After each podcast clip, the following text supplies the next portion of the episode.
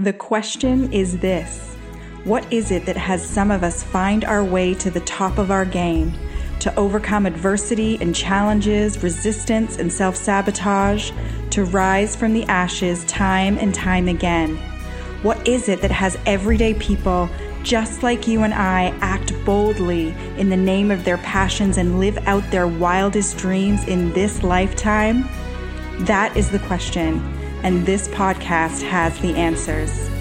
My name is Carrie McCauley, and this is Choose Unstoppable. To Choose Unstoppable. My name is Carrie McCauley, and you have tuned in for a Between the Lines episode. And this is a shorter episode where we just shine a light on one or two of the learnings or insights from a previous interview.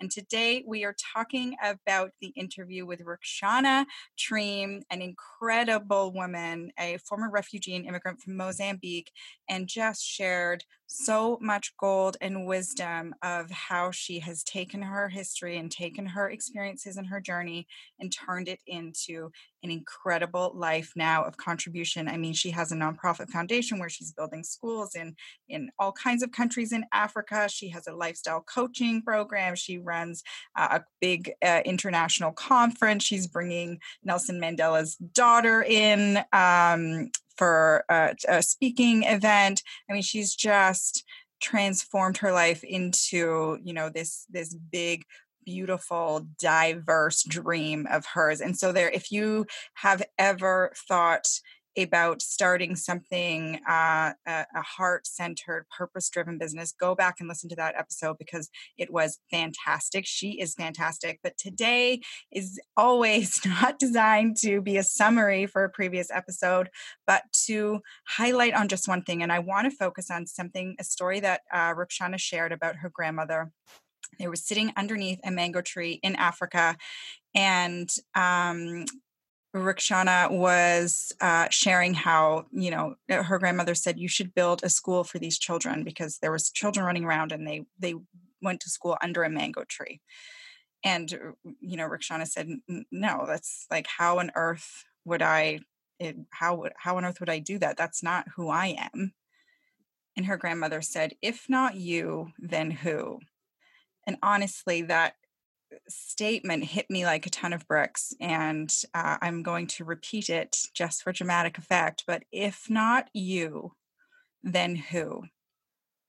Because there are so many areas of our lives where we think, you know, one person can't make a difference, or I'm not cut out for that, or I don't have what it takes and so we choose not to be the one to stand up and say you know i'll be the one. I i will i will do whatever i can. I will take it from here. Because truly if not you then who? If you have a dream or a business or um, a project or a plan that you have wanted to be a part of to create to bring to life then if not you then who? Sometimes we can find ourselves waiting for other people to create the kind of world we want to live in. Because the follow up to if not you, then who is if not now, then when? If not now, then when? If there is something, if you can muster the inspiration, the motivation, and the courage to say, I'll be the one. I'll start that dream. I will build that school, whatever it is. Then, if not now, then when? We've all heard the adage that there is no time like the present, or there is even no other time than the present. But if you have a dream on your heart, if you have a desire, now is the time. It's never going to feel like the perfect time we can often find ourselves saying, you know, I'll do that when. And it's typically when some circumstance will be gone, but trust me, it will be replaced with another, and then another, and then another. And time is one of our extremely finite and limited resources. And so, if not now, then when? Rukhsana is certain, certainly living a life larger than life. It is packed in you know in every nook and cranny. Uh, it's inspiring, but it, it yours doesn't have to look like that.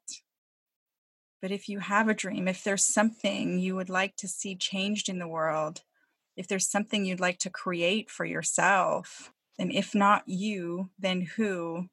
And if not now, then when? For me, I'm going to write those two statements down on a sticky and I'm going to leave it up, stuck next to my bed for a little while because I'd like to think on those too. And I'm going to leave it there for this week.